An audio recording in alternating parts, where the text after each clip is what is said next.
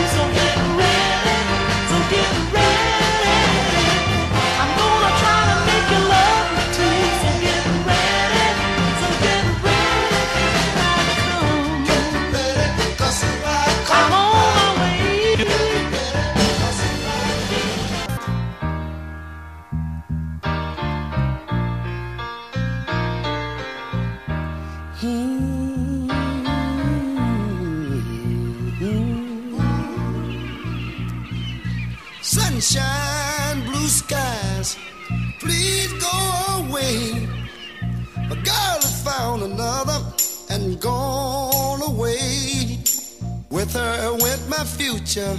My life is filled with gloom. So day after day, I stay locked up in my room. I know to you, it might sound strange, but I wish it would rain.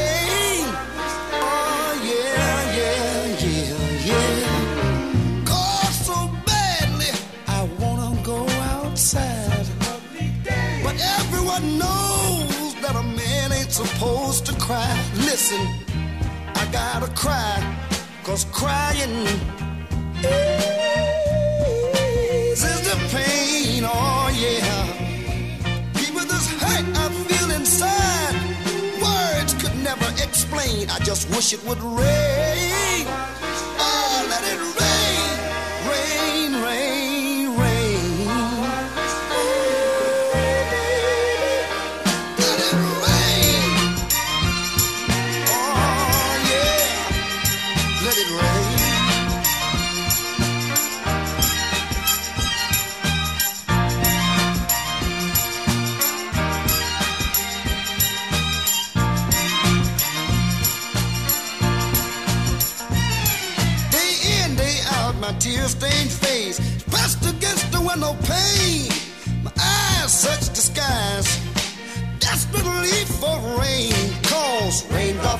My teardrop, and no one will ever know that I'm crying,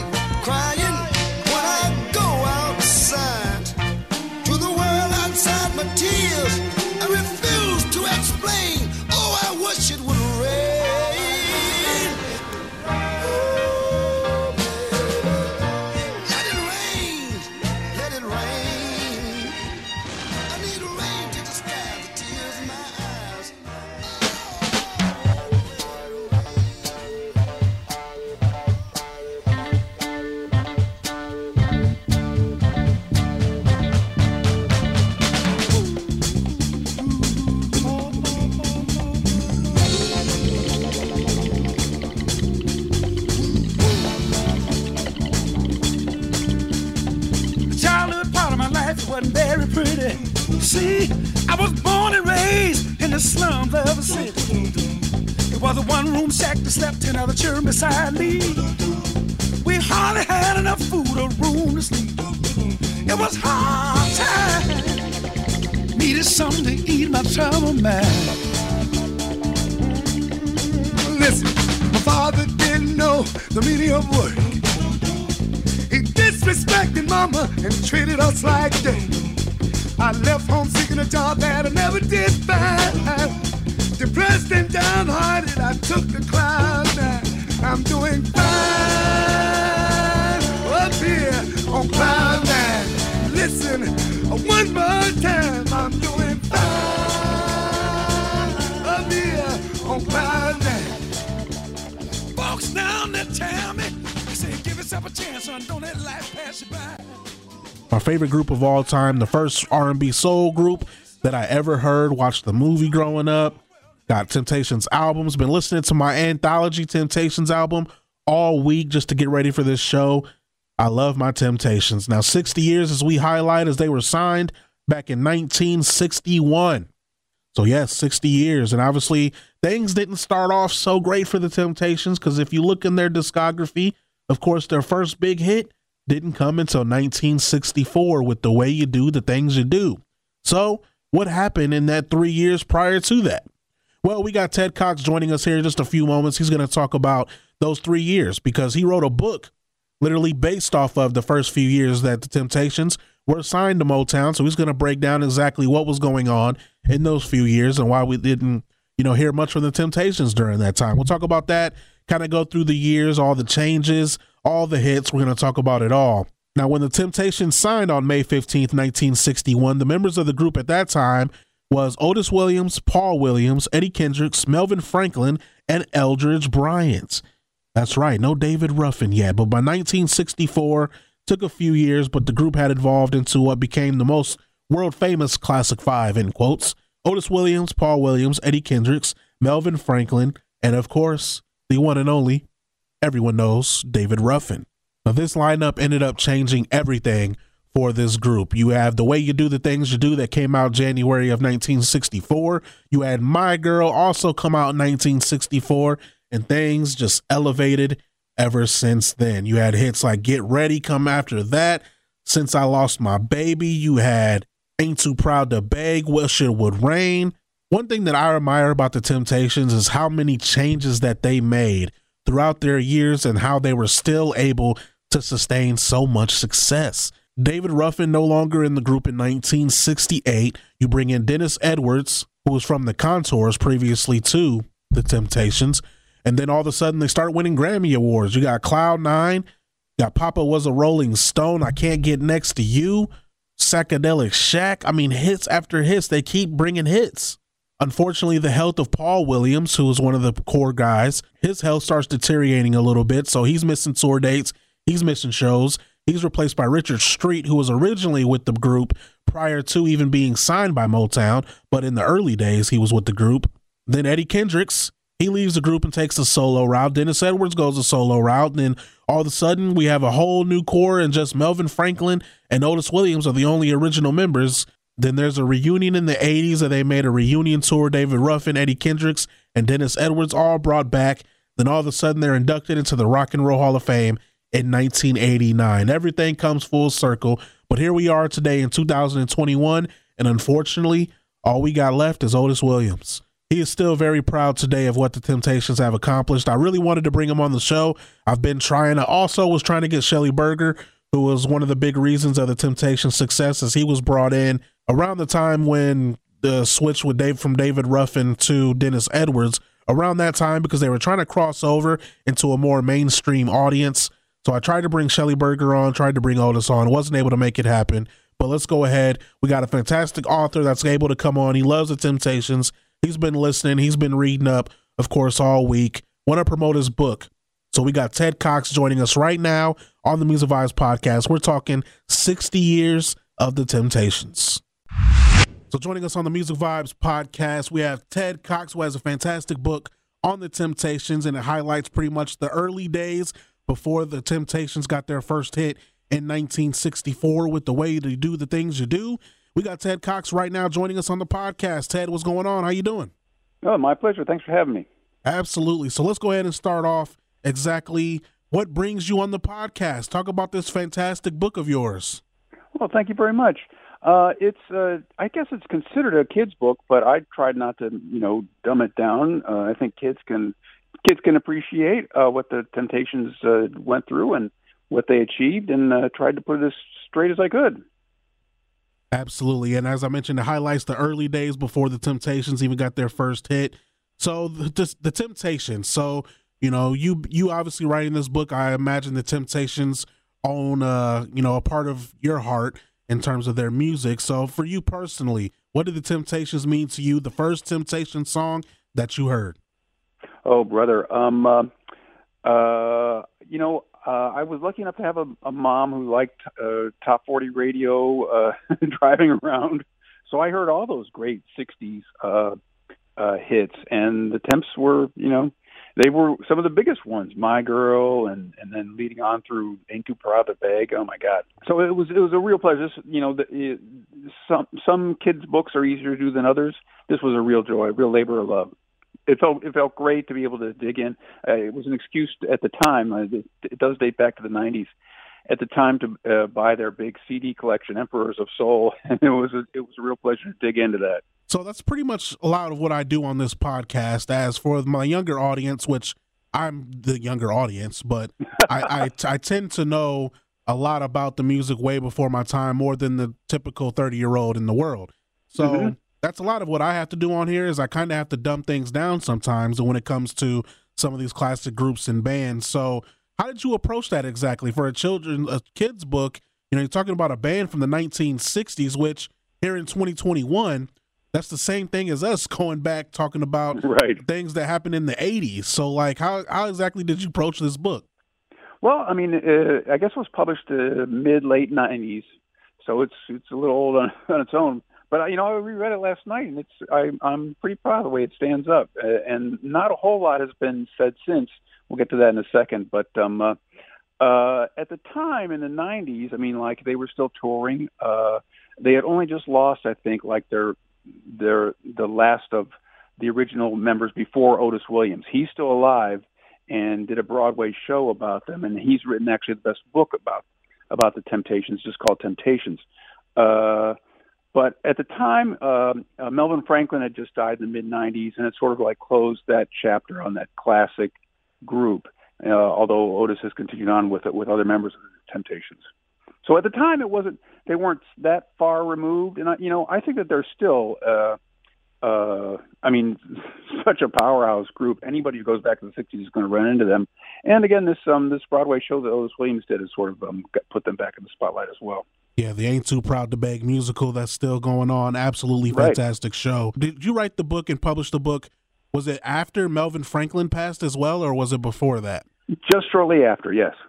Okay, yeah, just wanted to verify that. So, yeah, Otis was the only remaining member at this mm-hmm. point from the original Temptations, as unfortunately all the others were gone by then. So, in terms of, you know, legendary stature, you know, when it comes to Motown artists and groups, obviously Smokey Robinson and the Miracles, the Supremes, uh, Stevie mm-hmm. Wonder, Marvin Gaye. Obviously, with the Temptations, you know, obviously should be right at the top. You know, and you highlighted, you know, some of the early struggles that they faced, you know, prior to their first hit. So let's talk about that a little bit. Things did not start off very well for the Temptations. In fact, I believe they were signed uh 1961. That's why we're celebrating 60 years of the mm-hmm. Temptations. So 1961, the Temptations were signed. So let's highlight that a little bit uh, in the few years that you know happened prior to the way you do the things you do? Yeah, I guess uh, probably the best place to start is in the '50s. I mean, all, the the crazy thing about the Temptations is that they were all born in the South, so they're really people who are part of that Great Migration, and they all wind up in Detroit in the '50s, and they're all singing doo wop and other sorts of soul. And Paul Williams and Eddie Kendricks had a group I believe called the, the Primes, and Otis Williams and um, Melvin Franklin had another group with uh, Eldridge Bryant, who was the first uh, one of the first lead singers, and they were called The Distants. And they, you know, they realized that they would be better united than having these two groups, and formed. And they and they originally called themselves the Elgins and were signed to Motown, but then they found out that there was another group that, that was called the Elgins already, and I believe it's Otis Williams who, who's laid claim to having come up with the Temptations, and you can't argue with that success. But it, yeah, that was '61, and it was three years before they had their big hit, their first big hit, uh, "The Way You Do the Things You Do," and at that time, I mean, Motown was taking off. Uh, Smokey and the Miracles were huge. Martha and Vandellas. Uh, but the Temps just were a stumper. They couldn't really arrive on, at a a sound that cast them different from the doo woppers and brought like that soul music sound of the 60s. Uh, and there was a big competition at uh, Motown. All the different producers, including Berry Gordy, were coming up with songs for the Temptations. And Smokey said, uh, I think I got it. I think I got the, the song for you. And they had a they had a um the, one of the crazy things about Motown is that they really paid attention to uh that that quality control to the point where I mean like we all know um that, that like a high town that that tinny uh top 40 sound from the 60s that sounded great on car radios. Well, um they started at first I think that they they would uh from their offices they would had a low power station and they could they could play the song on this low power station and go out in the car and listen to how it would sound. And I think later on they came up with something where it was like actually in the office where it would like it would mimic that that car radio sound or transistor radio sound. And um uh anyway, all these uh, producers including Berry Gordy and Smokey uh, they had this competition, and I believe the vote was nine to one in favor of Smokey's, with Berry Gordy voting, Berry Gordy voting, for his own song. But that was the way you do things to do, and it really set the, the Temptations off on their way. So obviously, the Temptations had a few songs that almost charted. Um, you know, prior to the way you do the things you do, one of love I can see, and I think the other was Paradise. Um, mm-hmm. you know, going back, and this is before David Ruffin even you know really came into the equation here. You know, as you right. mentioned, Eldridge Bryant was the one who was signed with the group to begin with. So, you know, why why do you think you know other than you know other than the vote, obviously the vote that you know kind of nicks things out, but do you think you know it was one more than the other reason why it took until the way you do the things you do? Um, you know, and I, what I mean by that is, you know, was it just as simple as you know finding the right core, the right group, adding David Ruffin? um, along into the group, taking Eldridge Bryant out, or do you think it was more of the combination of just trying to find the right song to break through? Well, I think it's a little both, and a, a lot of it's got to do with that Funk Brother, Brothers uh, studio band at Motown, which gives that. I mean, um, uh, as I do write about in the book, I mean, like at first, I mean, like they were just, you know, it was whoever you know was in the studio with the band um, and it might be a traveling band. Uh, I mean, they would record the stuff. Eventually, they they Gordy had worked on uh, auto assembly lines, and he thought that he could sort of take the same approach to music production. And one of the elements of that was putting together this crack studio band, the Funk Brothers, and they're there on the way you do things do for sure. And all those songs that followed it, it's just a really crisp uh, uh, crack band, very tight, uh, oftentimes hitting a tambourine along with the drum beat to give it that extra hiss that sounded great on the radio. And, you know, there was a real uniformity to those Motown hits. Uh, at the same time, there was, you know, varied uh, roster of artists who brought their own things to it. And um, that was the that was the nature of their success you know, other than just obviously their fantastic discography and catalog that goes through many years, obviously, as we're highlighting today, I think you would agree, and this is my personal opinion, one thing that sets the Temptations apart from some of the rest of the groups at Motown is the choreography. And obviously, Cholly Atkins, who was in charge of the choreography with the Temptations, has a big reason to thank for that, along with Temptations' Paul Williams. Would you agree that that is one of the things that sets the Temptations apart from some of the other groups. But for you personally, Ted, what do you think sets the Temptations apart from some of the other groups in the early days with Motown? Uh, well, first of all, I would say you know, and uh, this is this goes back to the Battle of Bands. The other the other band that really um, had the same sort of like great hit songs and great chore- choreography live was the Four Tops, and they would have battle. They would go out on tour together sometimes and just have these great battles. And they and the Tops, you know, again uh, again using Cholly Atkins, uh, fantastic choreography. But the Four Tops had one great singer, Levi Stubbs, and uh, the Temps had, well, several. Um, even though Melvin Franklin never had, never really had a lead, uh, he was a great singer and, and like put his stamp on a lot of their stuff. Otis is like you know probably the one that is most in the background. He's always singing uh, good harmony parts. But then you have in their prime, uh, David Ruffin, uh, Eddie Kendricks, and Paul Williams is really underrated. I think he got under underrated, and um, uh, he could really carry a song. In fact, my favorite my favorite temp song that wasn't one of their big hits is a Smokey Robinson song called um, "No More Water in the Well," which has uh, Paul Williams singing lead on it, and he has sort of like a he's got more of a growl than either Ruffin or certainly Kendricks had, and it's it's a really uh, terrific performance. He you know he could have sung more leads as well, but I mean between Ruffin and Kendricks alone, and then Dennis Edwards who brought a little down home uh, approach to it uh, for their like big message songs in the late '60s, early '70s. I mean they had three; those three are you know they could have carried any band. Those singers. That was a very good point. Now, quick shout out to Paul Sexton of the BBC.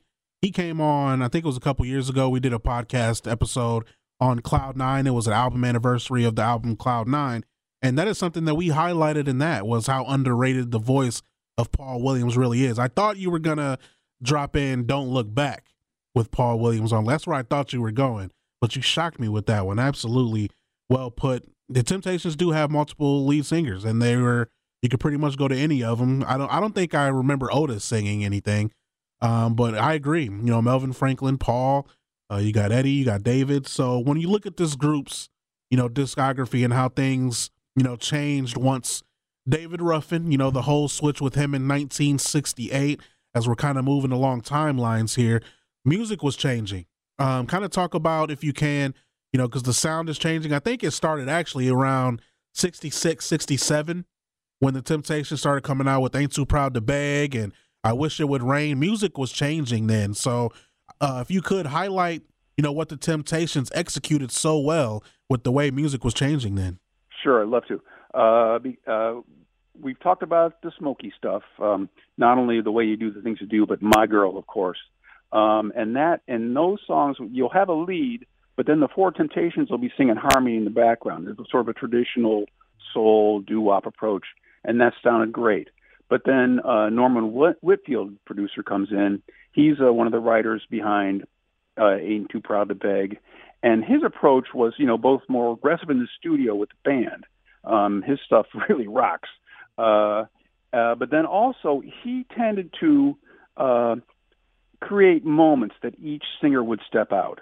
Uh, you know, whether it was uh, you know Melvin Franklin providing a bass here, or one of the leads singing this or that. And and in that, um, uh, it was more of an individual combining, you know, coming together with the full group rather than the full group singing its own way. Is that, is that a, one way of putting it? It's it's a collection of of talents as opposed to just one band of of harmony singing, and um, and that really worked for them. And, you know, and I think that's that's also the changes going on in the late '60s, early '70s. Like we're you know we're, getting more into the me decade. Uh, there are singer songwriters. Uh, even in athletics, there's a, more of an influ- uh, emphasis on individuals as part of a team or individual alone, like say Muhammad Ali or Joe Frazier. Um, they're just they're just capturing the the national mood, and I think that that was in their singing as well. Is like each son, each singer would step out for a moment, and then they would all come together for the chorus. And as the music was changing for the Temptations, they made some changes within the group as well that you know would put them in a good position to win, even moving forward. And one of those changes was unfortunately lead singer David Ruffin, who you know they've seen some differences, and obviously we most of us know the story behind the scenes of David Ruffin and why the Temptations decided to move on. So you they you know Berry Gordy brings in Shelly Berger, who ends up you know, taking the group to the next level and comes in and mm-hmm. They they pretty much wanted to, you know, reach out to a bigger audience. They felt like they really grasped the black audience and they wanted to cross over a little bit like the Beatles, you know, kind of go over to, you know, a more mainstream media. The Supremes are doing the same thing as well at this time. So the Temptations exit David Ruffin, bring in Dennis Edwards. Now, of course, that brought a lot of change with the Temptations as well, but also brought their first Grammy with Cloud yeah. Nine. So mm-hmm. you know some some changes within the group, and you know how that was a big decision to make. You know at that point in time. So your thoughts on that big change from David Ruffin to Dennis Edwards? Sure, and uh, and risky too. In that you know the band was kind of leery about doing Cloud Nine. Um, in that you know it is sort of like you know it's a it's a song that uses irony to undercut drugs, but I mean like in the in the sound it's it's it's celebrating drug use um, and that's and that's what makes it one of their, I think, tensest and most cutting edge songs. I mean, like that song is still edgy today because it it captures the elation of that, and then and then kind of there's also a sadness there, which you know is as you were saying, uh, tied up with the whole with the whole group as going forward. They, a lot of members, including Edwards, who came in, uh, had drug problems. And you know, it's funny. I was just reading an article with um, Otis Williams from a couple years ago when that Temptations Broadway show uh, uh, started up that he was behind, and he was talking about people love the Temptations, their fans love the Temptations, and the Temptations didn't love themselves enough to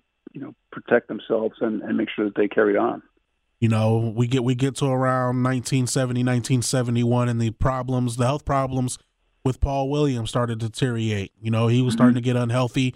Um, you had, you know, Eddie Kendricks, who was pretty much starting to get ready for his solo time. Yeah, Dennis Edwards getting close to that as well. So you get Eddie Kendricks leaving the group.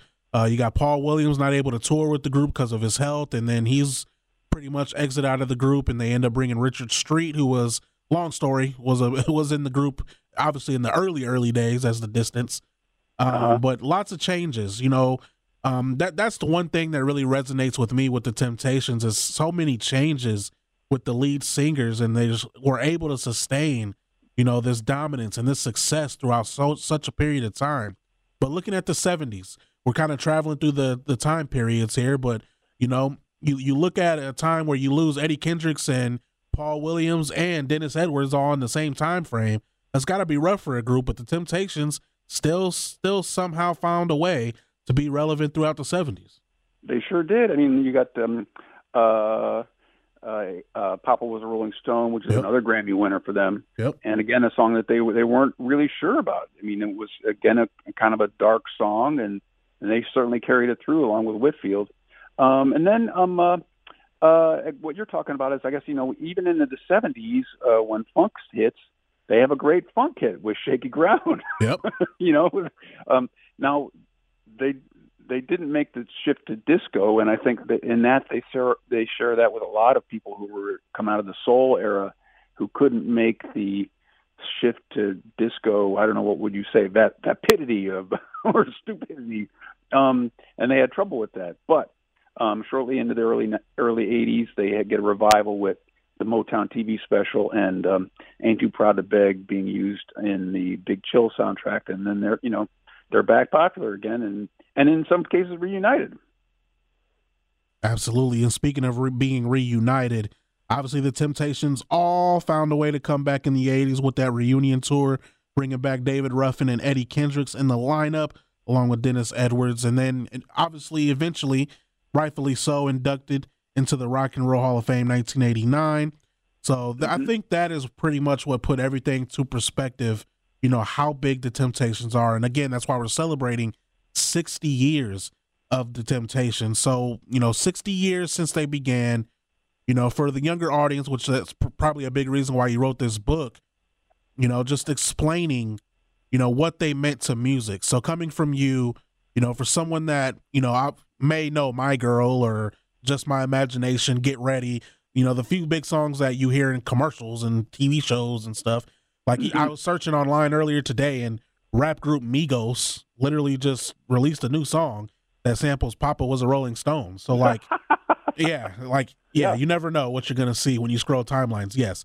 So, you know, for the younger audience, just if you could, you know, there's significance in music, you know, as just elevated and just gotten bigger and bigger throughout the decades, but now 60 years since they began. So just summarizing what they mean to music. Sure. Uh, I'm going to jump back a little bit too because I think it contributes to this question is that when you were asking about their, you know, their shift more crossover, the Supremes were really big with a white audience, and the Temptations were bigger with um, the black audience, the African American audience, and that's Berry Gordy was doing. Trying, he was putting them together, for instance, at the Copacabana, to kind of cross pollinate their their audiences and their music, and that worked out really well.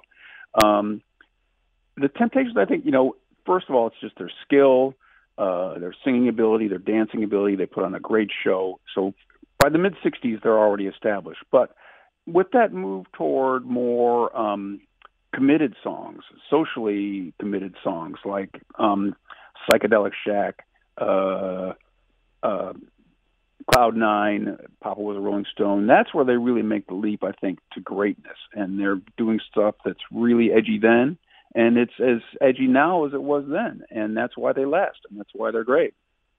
as the Temptations are ranked number one in Billboard magazine's most recent list of greatest R&B hip hop artists of all time. The group also that right? appears on the 125 greatest of all time artists. So, I mean, the Temptations go down as one of the greatest groups of all time. Five Grammy Awards, Lifetime Achievement Award. I mean, we could go on for days of where the Temptations are. 60 years now, 16 number one R&B chart albums, 44 top 10 chart hits, uh, 14 number one singles. I mean, it just goes on and on. So the Temptations today, as we celebrate them, and once again, you know, you're that's why the um, it's so important to have books like yours is for the younger audience. So like my kids, they love music. They're pretty much like me. They're nerds. So like they probably know a lot about a lot of stuff about music that kids their age wouldn't know. Like I don't know how many nine and eight year olds would know that David Ruffin and Eddie Kendricks were in the Temptations, but somehow my kids remember that stuff. So like Uh, you're raising them right. that's right. I'm trying. I'm doing my best here. But your book is absolutely fantastic in that way, where it kind of dumbs down to a certain respect, where you know you got to learn about these kind of groups, and that's why it's so important to have your book.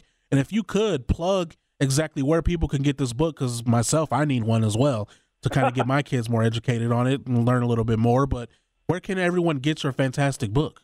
Sure. Well, it's called The, Temptations by Ted Cox. It's a Chelsea House uh, was the publishing house. I did a bunch of uh, kids books for them in the '90s, and I believe you can still get it on Amazon, if not in your local Barnes and Noble. You could probably order it either place. if anyone's listening right now, if you check check your local bookstore first, and I think you could try Amazon. I did I did think I seen it on Amazon this morning, so I'm gonna try to get my hands on a copy. It sounds Okay. fantastic, and you know I always love digging into the Temptations. I was very excited to bring you on to talk a little bit about it, and as you know. I, I think you have a different what what what do you do exactly? I know you're still in media working, but I, am just curious. Uh, you know, you know what what are you doing these days? Well, right now, as my grandfather used to say, I'm between assignments uh, Okay. because uh, my latest gig sort of uh, ended. But I, I've done them Sorry uh, to hear that. throughout this time, uh, through the uh, uh, especially more hard news over the last decade or so, writing for the Daily Herald, Uh-huh. DNA, DNA Info Chicago here, and then uh, I was with the One Illinois here, sort of a statewide thing, and and now on to the next chapter. I hope that it's, it works as well as the Temptations have. Right. Yeah. Sorry to hear that. By the way, I'm, I'm hoping. I, hey, we could use this tape right here as you know a potential job interview, something, uh, some collateral. Uh, like, hey, you know, I, d- I made an appearance on this podcast. You know, check me out. I know a whole lot about the Temptations. Maybe uh, get you a nice little gig because you did a fantastic sounds job. good. Let's make it happen. That's right. You did a fantastic job. Ted Cox joining us here, talking the Temptations. Appreciate you. We'll have to do this again, but for now, everyone grab the book and learn a little bit more about the Temptations. You take care, Ted, and appreciate you for coming on. Great stuff. My pleasure. Thanks again.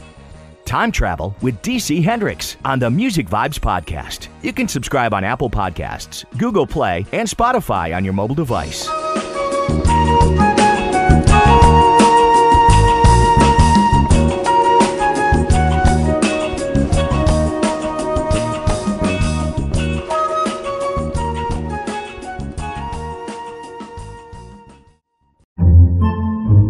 Podcasts by Federated Media.